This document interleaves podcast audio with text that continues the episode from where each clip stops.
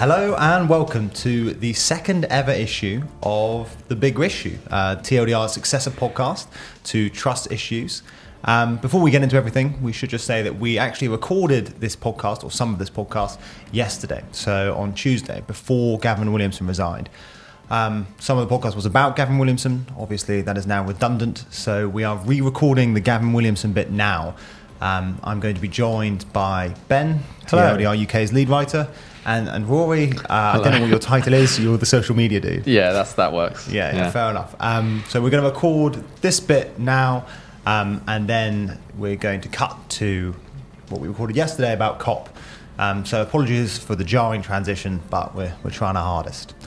Um, okay, so Gavin Williamson. Obviously, Gavin Williamson has now resigned. Um, do you want to run us through the events that led up to his resignation and maybe a little bit of speculation about why you think he's resigned? Yeah, so this Gavin Williamson's been a pretty controversial figure over the last few years. He's held a number of cabinet positions. He was education secretary, and there was a big fiasco in lockdown uh, about how grading would work. Uh, for GCSEs and A levels because exams weren't taking place. Uh, he was the chief whip, um, famously had a tarantula called Cronus on his desk just to sort of intimidate people as he was the uh, chief whip.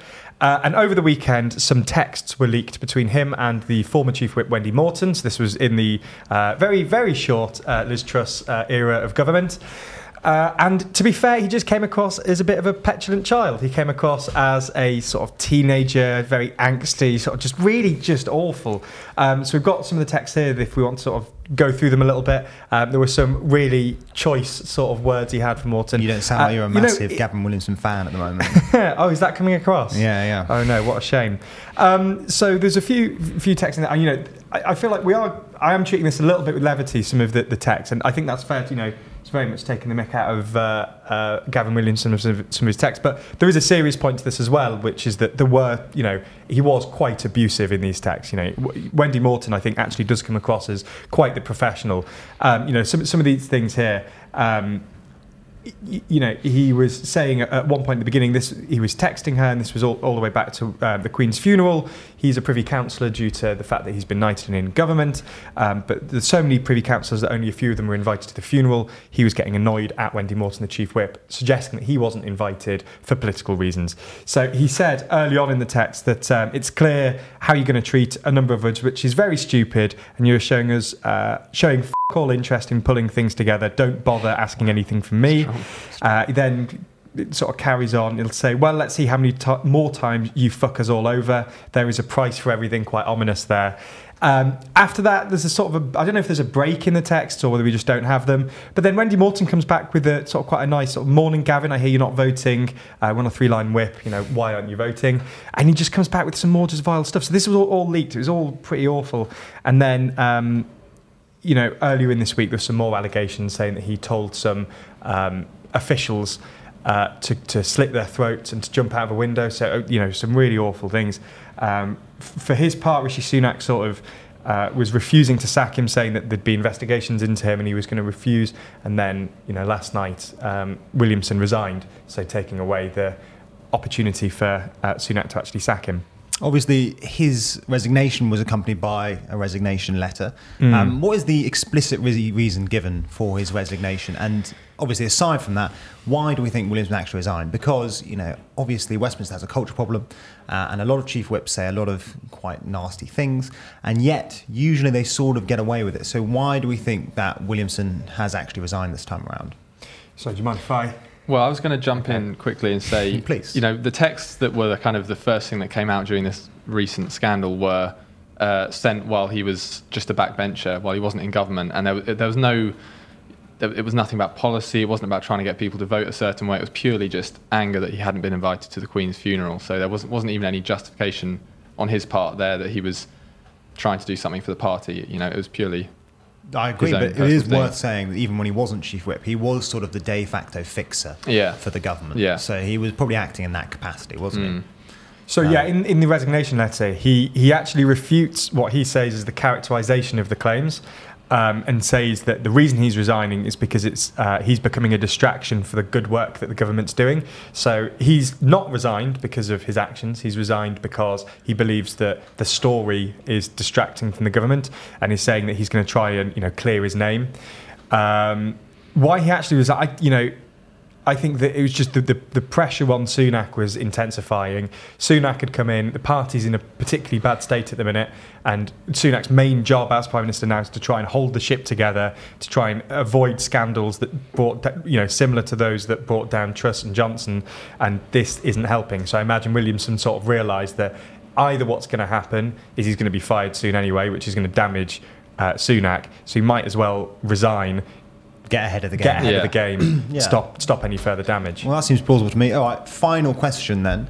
Um, you mentioned Sunak's attempts at party unity. How do you think this will affect Conservative Party unity? Because obviously Sunak has Williamson in the cabinet for much the same reason that he has Andrew Mitchell and Mark Harper in his cabinet. So there's two other former chief whips. Mm. It's because he knows he wants to keep all of the sort of faction leaders on side and therefore in government. So do we think that Williamson's resignation will affect party unity in that respect?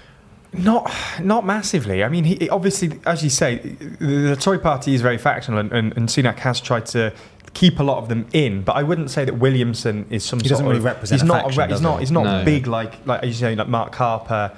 Um, you know, there's a, there's a few other figures as well that, that we met, but Mark Harper is a very good example. But he's not big in that sense. You know, he's he's he probably knows quite a lot, and he's quite a big. Uh, uh, politician in his own right, but not representing a yeah. faction. So I don't think it's going to make too much of a difference. It's interesting that during the three or four days that this scandal was kind of ongoing, there weren't really any Conservative MPs coming out publicly defending him or the things he said. Mm. Um, so it kind of almost seemed like there was never going to be a fight over keeping him in, in his cabinet position. Um, and even in his resignation letter, he what, what was the phrase refutes the characterization. Yes. You know, he, he he's not saying I didn't say these things. He's saying I did say these things, but I don't think it counts as bullying. Um, but there is still a uh, independent parliamentary investigation into the various allegations against him. Um, so even though he's now back on the back benches, going forwards, that is something that's going to hang over Rishi Sunak's head, depending on the outcome of that investigation. If they say you did these terrible things, you bullied these people, um, that's just going to extend the amount of time that Labour and the opposition can say to Rishi Sunak, you've got terrible judgment by putting this guy in, in cabinet. Yeah. So I think do we think real... that'll make a difference? Do you think it makes Sunak look a little bit less competent than he perhaps wants to seem?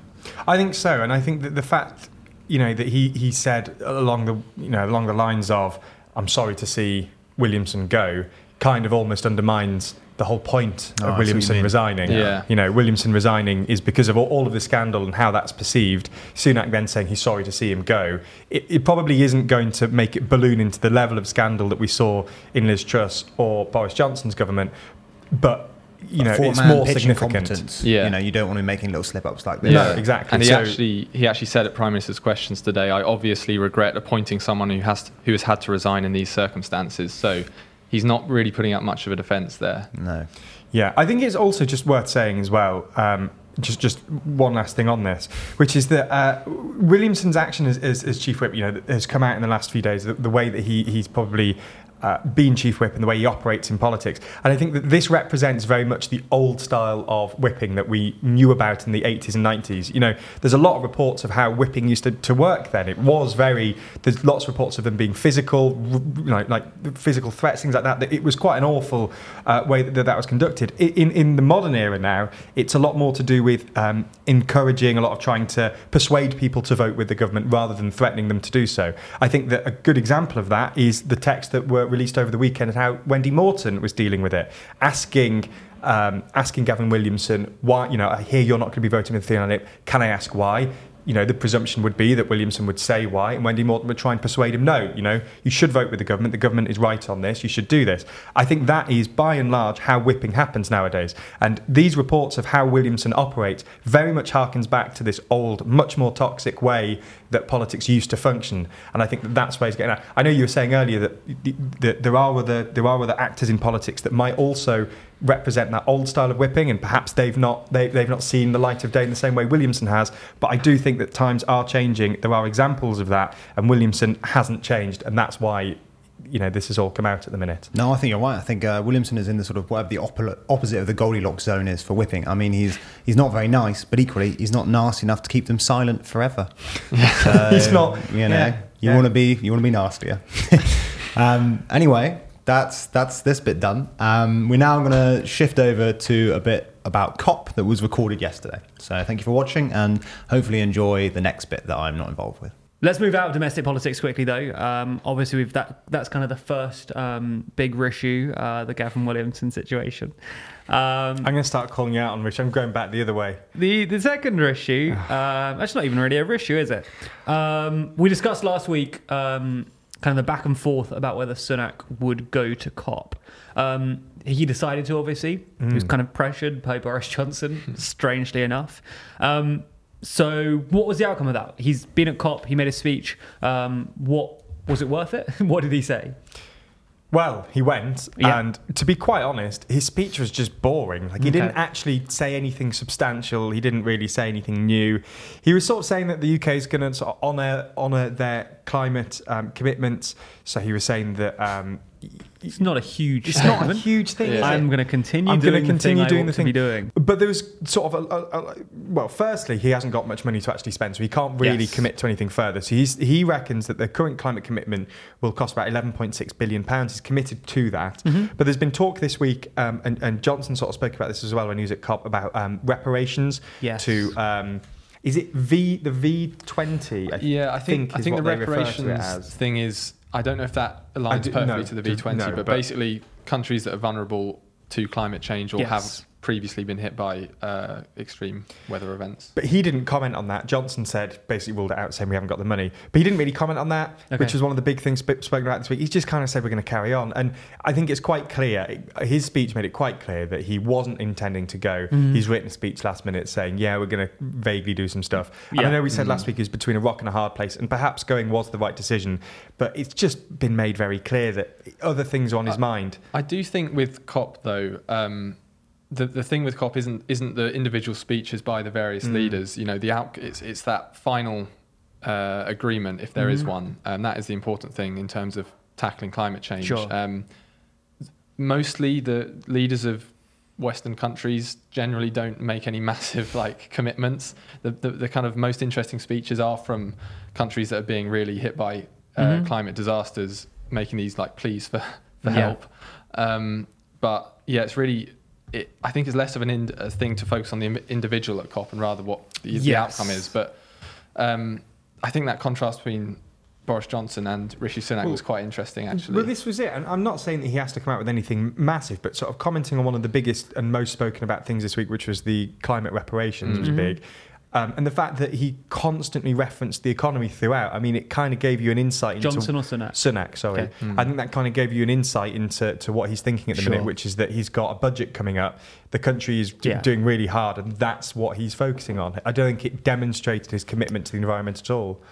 And I suppose those are the sound bites he wants in the news too. He's aware, as you say, that the specifics of the speeches aren't all that impactful.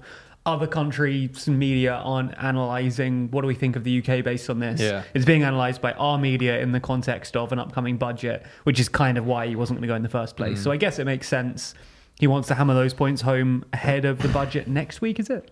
November 17th. Yeah. So that is It's the 8th today, so. Not next week. End of next Monday or? Tuesday. Tuesday, think. yeah. Yeah. Anyway. After next week. I don't know. They, people have Yeah. Um, okay, so that's kind of what was said in the speech. What's the response been? Obviously, there was some controversy before he even went. Uh, has it been a positive response to him attending and what he's had to say? Yeah, well, the opposition said what the opposition will say. I mean, Ed Miliband, you know, former Labour leader, and he's now the uh, Shadow Climate Change and Net Zero Secretary, Mhm. said that Rishi Sunak is a fossil fuel prime minister in a renewable age. This is the man who had to be uh, dragged kicking and screaming even to go to COP27 and who opposes plans to make Britain a clean energy superpower. So, I mean, it's quite clear that he didn't think much of his speech. Yeah. He thinks that he doesn't have a commitment to the environment.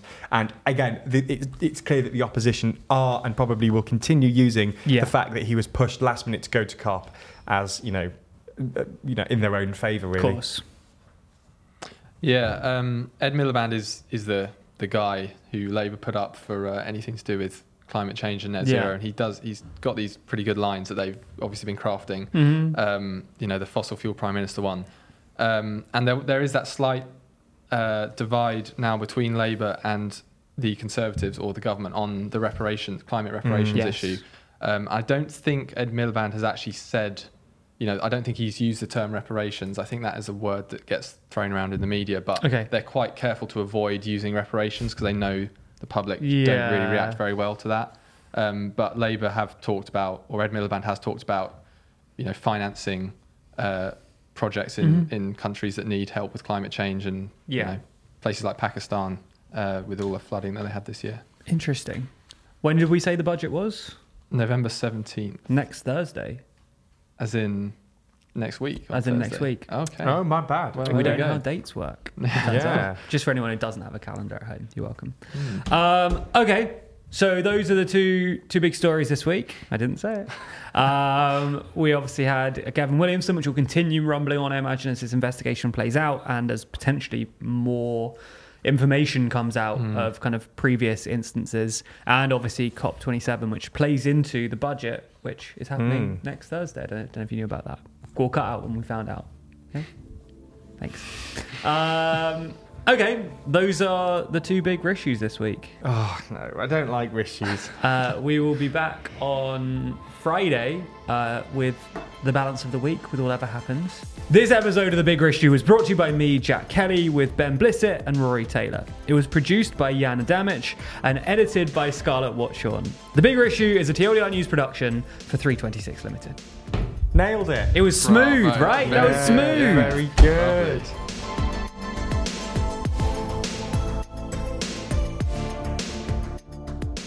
Smash that table again, Jack. Go on. It's so bad. Oh, God.